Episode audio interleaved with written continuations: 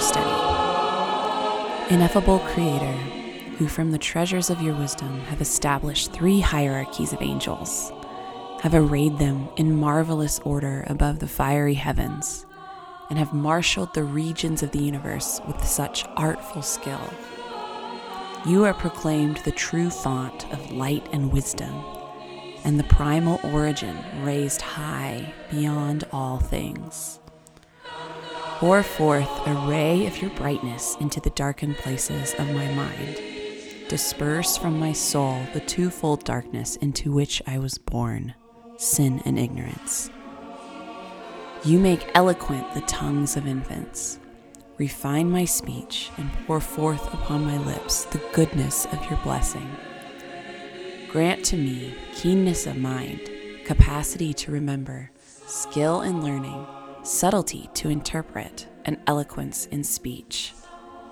May you guide the beginning of my work, direct its progress, and bring it to completion. You who are true God and true man, who live and reign, world without end. Amen.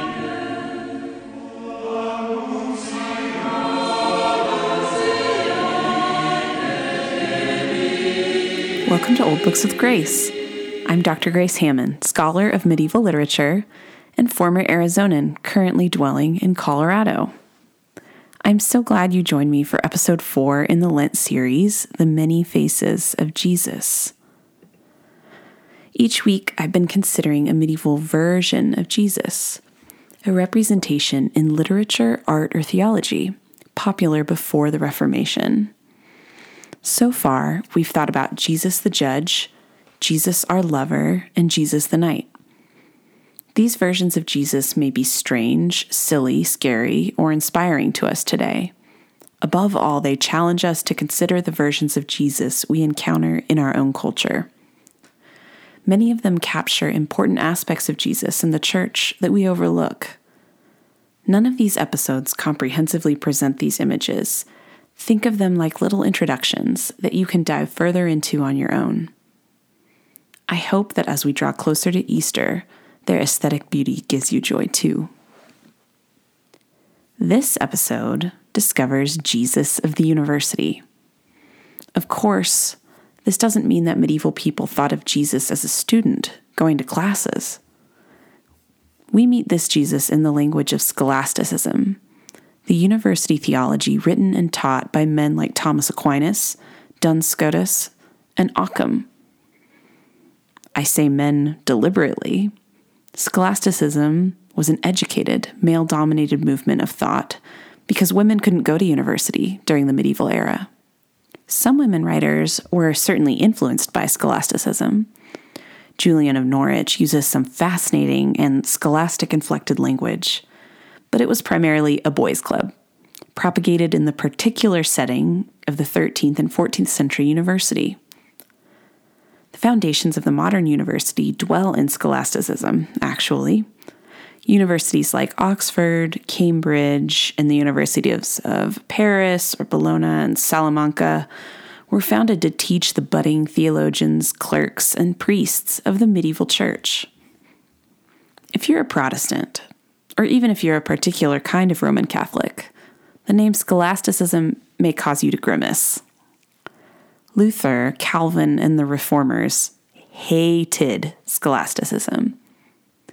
They viewed it as frivolous, needlessly arcane, uncaring of Christ in the world.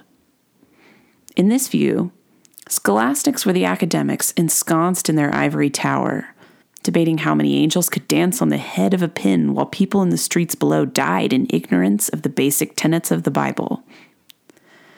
This prejudice has its roots in truth, despite its exaggeration of both scholasticism and the lack of knowledge of the Bible among ordinary medieval people. Scholasticism was, and is, not very accessible. Its debates and conclusions take place in precise medieval Latin, in an intricate and formidable vocabulary that takes years to understand, acquire, and deploy. Test out a sample and see for yourself. Thomas Aquinas begins his meditations on Jesus in his masterpiece, Summa Theologiae, with the question Was it fitting that God should become incarnate? I use the modern English translation by Father Laurence Shapcote, published by the Aquinas Institute for the Study of Sacred Doctrine. To each thing, that is befitting which belongs to it by reason of its very nature. Thus, to reason befits man, since this belongs to him because he is of a rational nature. But the very nature of God is goodness, as is clear from Dionysius. Hence, what belongs to the essence of goodness befits God. But it belongs to the essence of goodness to communicate itself to others, as is plain from Dionysius. Hence, it belongs to the essence of the highest good to communicate itself in the highest manner to the creature. And this is brought about chiefly by his so joining created nature to himself that one person is made up of these three the Word, a soul, and flesh, as Augustine says in De Trinitate. Hence, it is manifest that it was fitting that God should become incarnate. From the third part of the Summa Theologiae, Question 1, Article 1, Response. Crystal clear? We're with Thomas, right? It's all manifest now. If I were teaching in front of you right now, you would likely all be gazing at me with that special glass eyed stare that undergrads have sometimes. That means I have no clue what you're talking about, but I don't even know enough to ask a coherent question, so I'm just going to helplessly and silently stare at you. As a professor, you know class is going very poorly when that stare comes out. And this is the first question of Thomas's section devoted to Christ. At this point, you may be wearily muttering to yourself that Luther and Calvin and all those 16th century reformers were right. Jesus of the University is too conceptual, too demanding, without a worthwhile payoff. And yet, I'm going to try to convince you otherwise that scholasticism's strange, specialized, abstract portrait of Jesus actually has a great deal of value for us today. I threw that quote at you as if we could approach it the way we approach a novel or poem by simply reading it and expecting it to make sense as an isolated unit. After all, this is so often how we read. But it won't work for reading Thomas Aquinas. We have to look outside of narrative and consider Thomas's methodology and his vocabulary. In fact, I'm doing something a little different today. I don't expect you to go out and buy a copy of the Summa, though maybe you will, I don't know, as you might with a medieval poem that I share with you. So, in order to think about Jesus of the university, I'm going to focus on the manner that Thomas speaks about Jesus rather than Thomas's actual arguments differing sharply from the modern day and, to my mind, typically artificial distinction between the sciences and the humanities, Thomas and his fellow schoolmen describe theology as a scientia. Yes, a science, a body of knowledge pursued through arguments of human reason, limited though such reason may be at times. Their understanding of theology as scientia does not mean that they believe everything about Christianity is ultimately shown through logical proof. Quite the contrary. Thomas strongly believes in the mystery of much of faith as well as the ultimate limitations of language to capture the Godhead. But this idea of theology as scientia, as a science, structures his teaching and his methods of seeking truth. How so? The Summa is split into three large parts called the prima pars, secunda pars, and the tertia pars. Then it is divided further into a series of questions that naturally lead from one to the next. For example, the question I just included is this one from the tertia pars. Question 1 The fitness of the incarnation. Number 1 Whether it was fitting that God should become incarnate. Number 2 whether it was necessary for the restoration of the human race that the Word of God should become incarnate. Number three, whether, if man had not sinned, God would have become incarnate. Number four, whether God became incarnate in order to take away actual sin rather than to take away original sin. Number five, whether it was fitting that God should have become incarnate in the beginning of the human race. And number six, whether the incarnation ought to have been put off until the end of the world. It's quite the set of questions. Such individual questions are then broken down even further. For example, Thomas first asks the question whether it was fitting that God should become incarnate. Then he presents potential answers to this question that he doesn't agree with before he presents his own examination.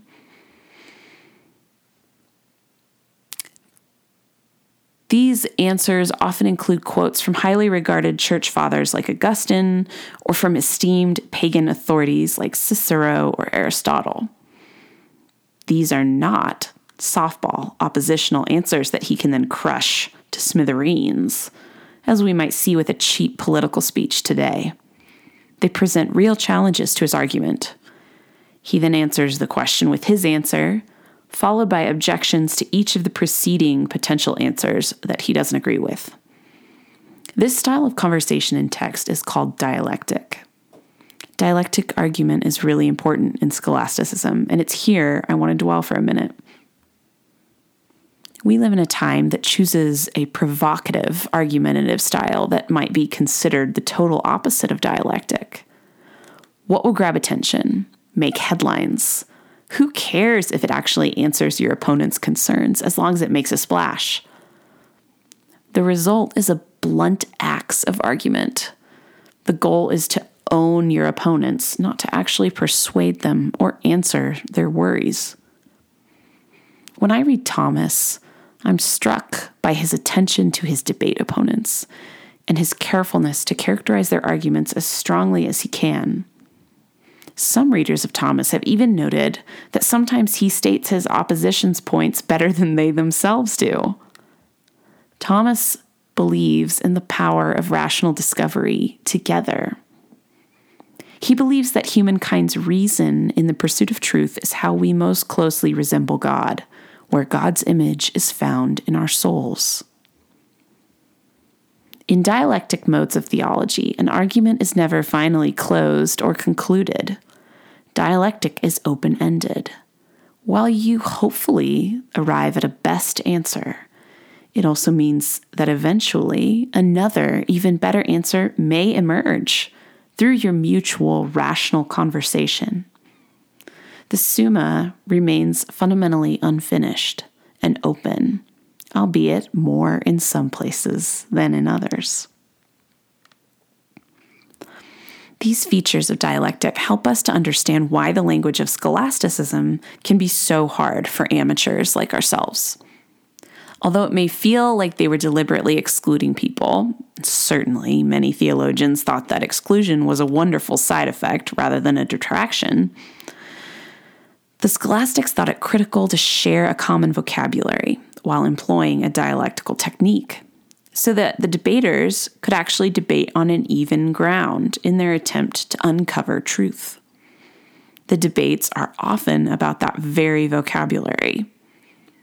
The scholastics believed that the more precise the vocabulary, the better they could understand one another and mutually pursue the questions they sought to answer.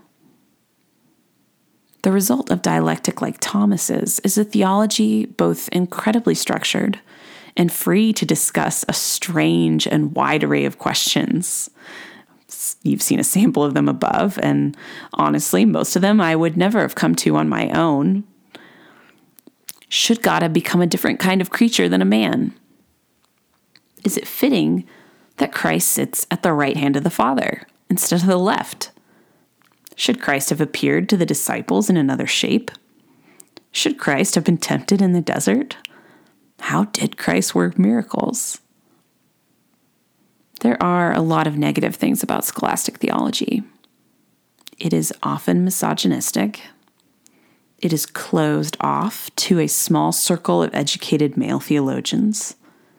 It has a highly specialized and technical vocabulary that makes it tricky to enter into as an untrained layperson but it reminds us of some things we have largely forgotten in modernity that I want to highlight right now. Jesus of the University and his translators, Thomas Aquinas and the scholastic theologians, remind us that how we talk about Jesus is almost as important as what we say about Jesus. Form and matter are not easily separable. Matter, the subject, what you attempt to communicate about God, the message, actually does not exist without the form in which it is conveyed, unless you're God and you are the Word, and then there's no difference between form and content. Content ultimately matters more than form. That is, something abhorrent will always be abhorrent, though masked if it is put into compelling form. Lies, racism, nationalist propaganda. But content, too, can become devoid of its meaning if truth is spoken without love and attention. Paul attests to the truth of both of these situations. If I speak with the tongues of angels and have not love, I'm only a resounding gong. 1 Corinthians 13:1. Beautiful language without truthful and loving content, or incredible truth without any charity given to my would-be audience, create the harsh clanging of meaningless noise. Paul's words apply both ways.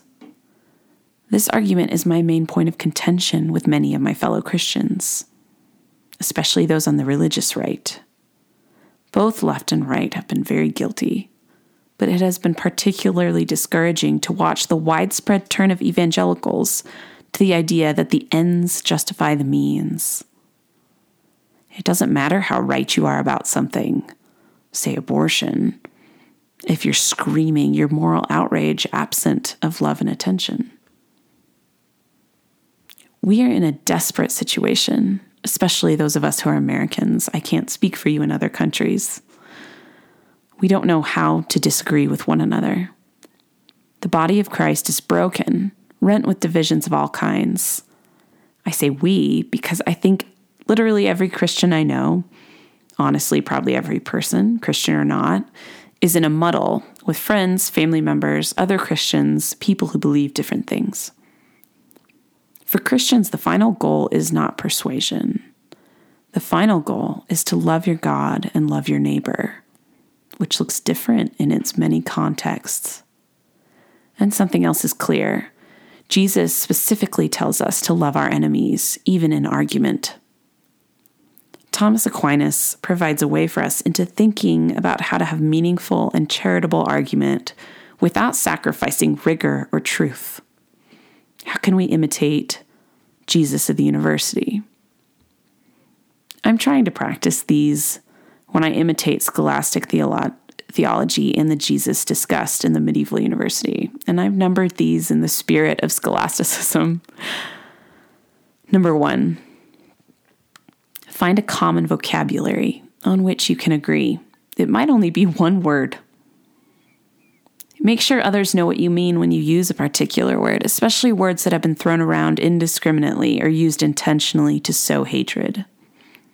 If you can find a common ground in your speech and agree on the definitions of some key words, that's already a place from which you can both work to understand one another, and moreover, constitutes an act of charity towards the other person. Number two, Thomas is almost ludicrously intentional with his language. Scholastics believed in the power of particular words so strongly, they argued that disordered speech was the biggest path into heresy, into speaking lies about God. The same is true of people. Careless, disordered speech causes pain and rifts beyond your control or intention. If someone is sensitive about a word or phrase you use, don't scold, deride, or mock. Change your words if it does not affect the truth of what you are attempting to communicate. Give room. Think of this as an opportunity for loving attention, helping your enemy to understand you and loving them well. Number three, Thomas doesn't waste time on bad arguments. Some people don't argue in good faith, they argue to provoke, they argue to ridicule or they argue to prove something about themselves, and it has actually nothing to do with you or your debate. These are a waste of time to engage seriously. Thomas engages serious arguments in good faith as a journey in seeking truth together. Number four, Thomas characterizes his opponent, opponents and their views with charity. Oof. We all know that we win arguments best if we don't do that, if we cast aside the best part of our opponent's points to engage with the weakest. We must learn to engage with all their points, strong and weak. Thomas shows us that if we are seeking truth in ourselves and our communities, it's simply not enough to pounce on weakness. We must answer their strong points with honesty and clarity. But what would it look like to characterize, say, a sexist argument with charity? Here we must creatively use an updated version of scholastic thinking rather than Thomas himself, who certainly held misogynistic views characteristic of the times. Don't let that sexist point slide. Characterizing with charity doesn't mean to let someone off the hook. It does mean that if they say something worth listening to alongside the sexism, you ought to take that one part seriously, even while identifying and rejecting that sexism. Number five, in a conversation with high stakes, do participate. Do state your opinions clearly, firmly, humbly, carefully, and charitably. I have to admit, this one is actually the hardest one of all for me. I'm so tempted to just slide by in conversations when I'm uncomfortable. I don't like conflict, and honestly, I don't really like taking a strong stance. Much to my shame, I have heard people say racist things, and I've kept silent. I've been discriminated against as a woman and simply faded away to nurse my anger alone. Outside of these more provocative moments, people have said things to me that would have been the jumping off point for a great conversation and mutual seeking of truth. And I avoided it because I do not always like to talk about hard things even outside of conflict. Thomas Aquinas believes in the power of asking and seeking together. And he always, always states his thoughts on these difficult questions. He does so with care and attention, but he does not draw back when things get difficult. Elie Wiesel, the writer and Holocaust survivor, wrote We must take sides. Neutrality helps the oppressor, never the victim. Silence encourages the tormentor, never the tormented. You don't need to constantly argue. Please don't, actually, that's a whole new issue. But when your conscience is at stake, or justice, or love, or the safety and peace of others, speak. Which of these tips from Thomas do you find the easiest? Which do you find the most difficult? How can you practice them in your day to day interactions with others? Thanks for thinking with me on this challenging and interesting topic. And thank you, Thomas Aquinas, for helping us think through how we speak and engage difficult ideas and conversations. Next week, we'll be thinking about Jesus, our mother, one of my favorite, favorite images in medieval theology.